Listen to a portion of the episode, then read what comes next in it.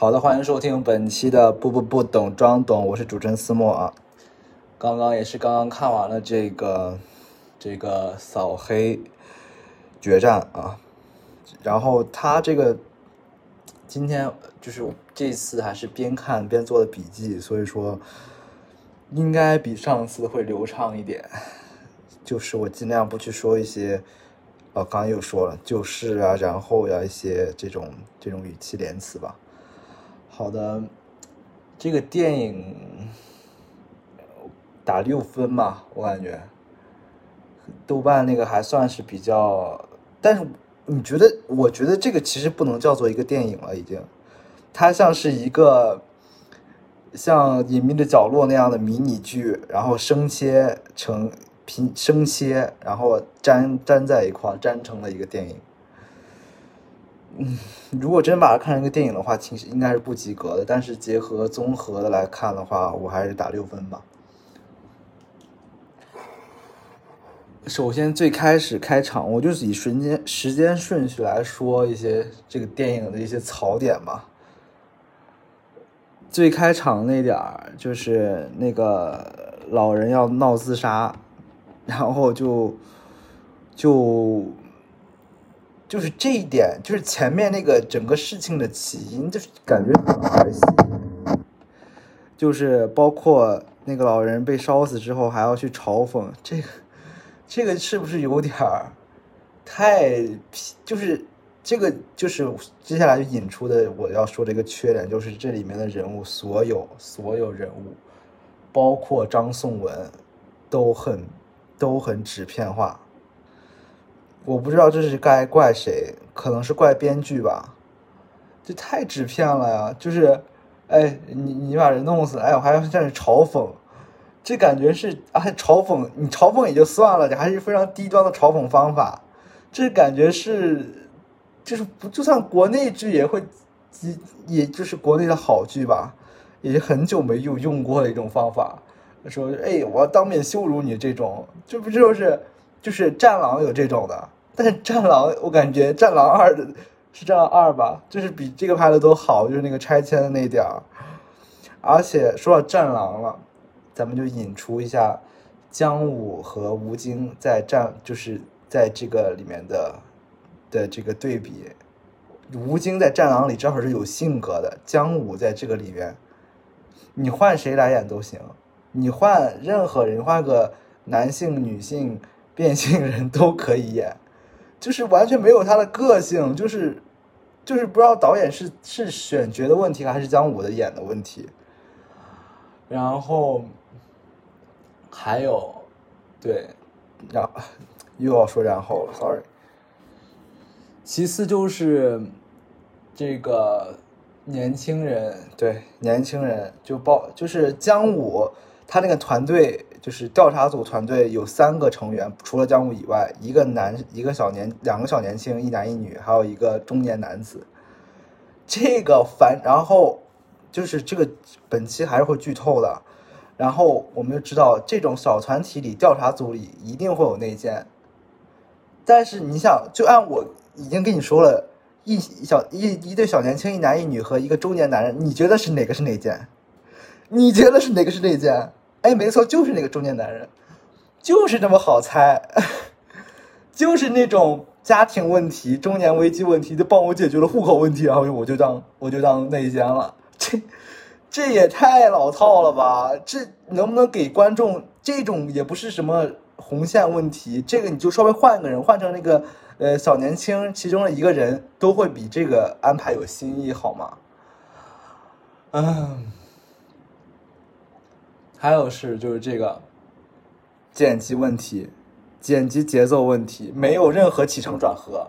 然后你对赵家村的事儿怎么看？然后剩下说我，然后那个张颂文说我觉得不简单。然后剩下完全切了一个完全不相关的一个场景，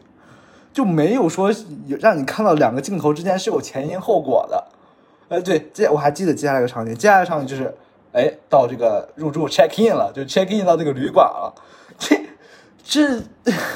你说按照时间顺序来说，我可以接受，但是这个电影你不能只按时间顺序来拍，那不是扔流水账了？唉，然后接下来一个问题是，对高利贷，就是众所周知，这个孙世佳，呃，孙世佳演的，等我看一下这个名字，好吧？孙世佳饰演的这个，呃，金世佳饰演的这个孙指标，他在他他的一个公司叫做什么公司？算了，我也不懒得查这个公司的名字了。反正这个公司的名字和他放高利贷，和他干任何事情，开那个夜总会，任何事情都是一个名字。这个智商，他们这个他爸和他哥是怎么想到把这个事业交给他的？能不能就是给一点智商，给自己也给到这个孙志彪？这所有公司都一个名字，这就不知道就是改个名，diversify 一下。我真，我真醉了，这个设定我真的，这。还有接下来说的是这个屠宰场，其中有一段事情是这个孙志彪在这个屠宰场折磨我本片中的重要众人包工头刘丽君，这个。这个屠宰场很难不让人想起同是爱奇艺出品的《隐秘的角落》里，最后的那个废弃工厂那个场景是红不拉几的，但是那个红不拉几拍的就很好，这个红不拉几那个光打的硬的，不知道以为是在给那个猪肉拍时尚杂志，还有就是他一直切的是远景、中景，让你让你觉得我靠，这个场景搭的真不错。一点就没给那个人物那些特写，看看他们的神态什么的，这就让人很难相信他这个折磨的这个力度和过程的真实性。紧接着又是两场追逐戏，一是这个刘丽君遇到调查组的人，以为是来堵他的，然后他就赶紧跑，然后调查组那个小年轻就去追他，这个。这个追逐戏是我这辈子看过最不追逐的追逐戏，就是他没有什么晃动的镜头，那种平还只有平滑的运镜，还有什么个就是无人机镜头也是很高，也不是无人机吧，就是俯拍镜头也是很稳，然后间隔也很长，就是镜头持续时间很长，真不说真的以为是在拍马拉松，这个完全没有追逐的那种感觉，这个。这个是纯纯的导演的问题了，这个纯纯是导演的问题。紧接着我们来说，就是快把我弟弟带走之中的弟弟孙志彪整个人物的这个塑造。我想说，我想说，我能看出来这个金世佳想干什么，想演出一个不可一世的这个瘾君子这种感觉。但是他对这个角色的理解，我感觉编剧还是在剧本上写了的。他这个这个角色还是有一点厚度的，不是这么纸片的。因为他当时在这个，当时他们在就是哥哥和弟弟在他们爹的花园里有一场就是剑拔弩张的戏。他是能看出来，编剧是想给这个人物塑造一点立体感的，就是那种家中的废物弟弟，又是私生子，从小不被重视，父母就是母亲很早就死了这种感觉，但仅限两句台词，就仅限两句台词，然后就又下一个场景又变成了原来那个纸片人角色。就是这个人完全可以，你给他深究一下，塑造的更立体一点，更让人相信一点，而不是这种周扒皮式的的一个完全纸片的角色，完全老地主角色。这，唉，这个实在是在如今的戏剧里、戏这种电影里，真的也是很少见到这种纯纯坏角色了。紧接着我讲两场那个那个让我不明所以的戏吧，一是。嗯，就是孙武扮演的那个人，调查组长，他就去去找这个警察局长对峙，然后警察局长呀就就是这个呃踢皮球，说啊还没调查清楚呢，就这种，结果直接把人显示器给扒了，这种愤怒的手法还能表达的再浅显一点吗？就我把你显示器给扒了，你还再不听话，就这种，这个调查组长怎么这样？就是。你完全理解不了这个八的动机什么？他因为生气吗？生气不应该更有威严的那种感觉吗？这种反而感觉是他被就是就是就是对一个完全不是就是主要这个主要的这个这个受贿的警察局长对他生气有什么用呢？他也不是整个的罪恶的根源。第二场就是这个当时那个狙击事的事件，就是金世佳又去在一个劫持李倩的那场戏里，他去狙别人，这个东西的真实性就就戏剧嘛，可以就是增加戏剧冲突，可以有这种情节，但是他狙击完，然后那那个人挡了一枪，然后大家都知道哇，他挡枪为了保护这个组长受伤了，就那个男小年轻，结果这个导演还是谁，剪辑还是导演，我想知道，肯定导演嘛，他这这以为观众没看到吗？就是又把整个剧情回放了一遍，就是慢动作又，然后加了一个滤镜又回放了一遍，然后哦，原来是他狙击了他，原来是他挡了子弹，这完全上一个镜头交代已经很清楚了，你这回放了一遍是给是把观众当傻子吗？其次，我就要说一下整体这对于其其中好人的塑造了，对坏人的塑造很难，就是说。很难做到，就是像毒枭那样，就是塑造很立体，我可以理解。但对好人的塑造，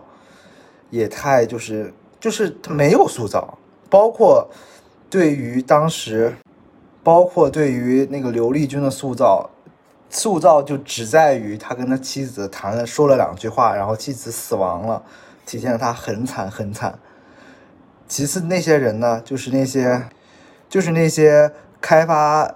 就是为这个开发项目提供集资的那些人，还有被刘丽君拖欠了工钱的人，他们这些人的塑造完全可以就是深入的拍一下他们的生活到底怎么样的，就是就是再多几个细节性的镜头去体现一下，就是完全可以让这些人的角色也更加立体一点。但是他们偏不，他们就喜欢把呃这个喜欢把这个呃这种。这种篇幅更加的加到那些夜总会的描写上，呃，高管也去夜总会这种描写上。我是说，你可以描写那些描写，也让我总的来说知道了点新东西吧，包括那个卖火柴的小女孩之类的。但是我总觉得这个会所戏太长了，完全可以简简练的交代一下。总之，我就是觉得整体下来，你说它不好吧，也没有那么烂；说它好吧。这个孙志佳演宋 孙志佳，金世佳演的这个孙志彪简直就是全片最大的败笔。我不说演员怎么样，就是编剧在写这个角色的时候，完全是一个偷懒的态度在写，就是完全就是他非常徽章跋扈啊，他把整个这个家族的这个也不是家族吧，就是曹家的这个罪恶给表达，就是就是因为他，所以他们这个黑恶集团才落网的。这完全是一种很偷懒的写法，就是那种有一个非常嚣张的人，然后暴露了整个组织，这种是完全偷懒的写法。你这个人换成另外我任何人都可以，完全没有那种编辑的编剧的逻辑在里面。就是整个感觉下来，就是张颂文就是想说那句话：“快把我弟带走，我弟我弟一走，什么事儿都不会发生。”真的是这种感觉。好了，欢迎收听本期的步步不懂装懂，我是主持人思墨，我们下期再见。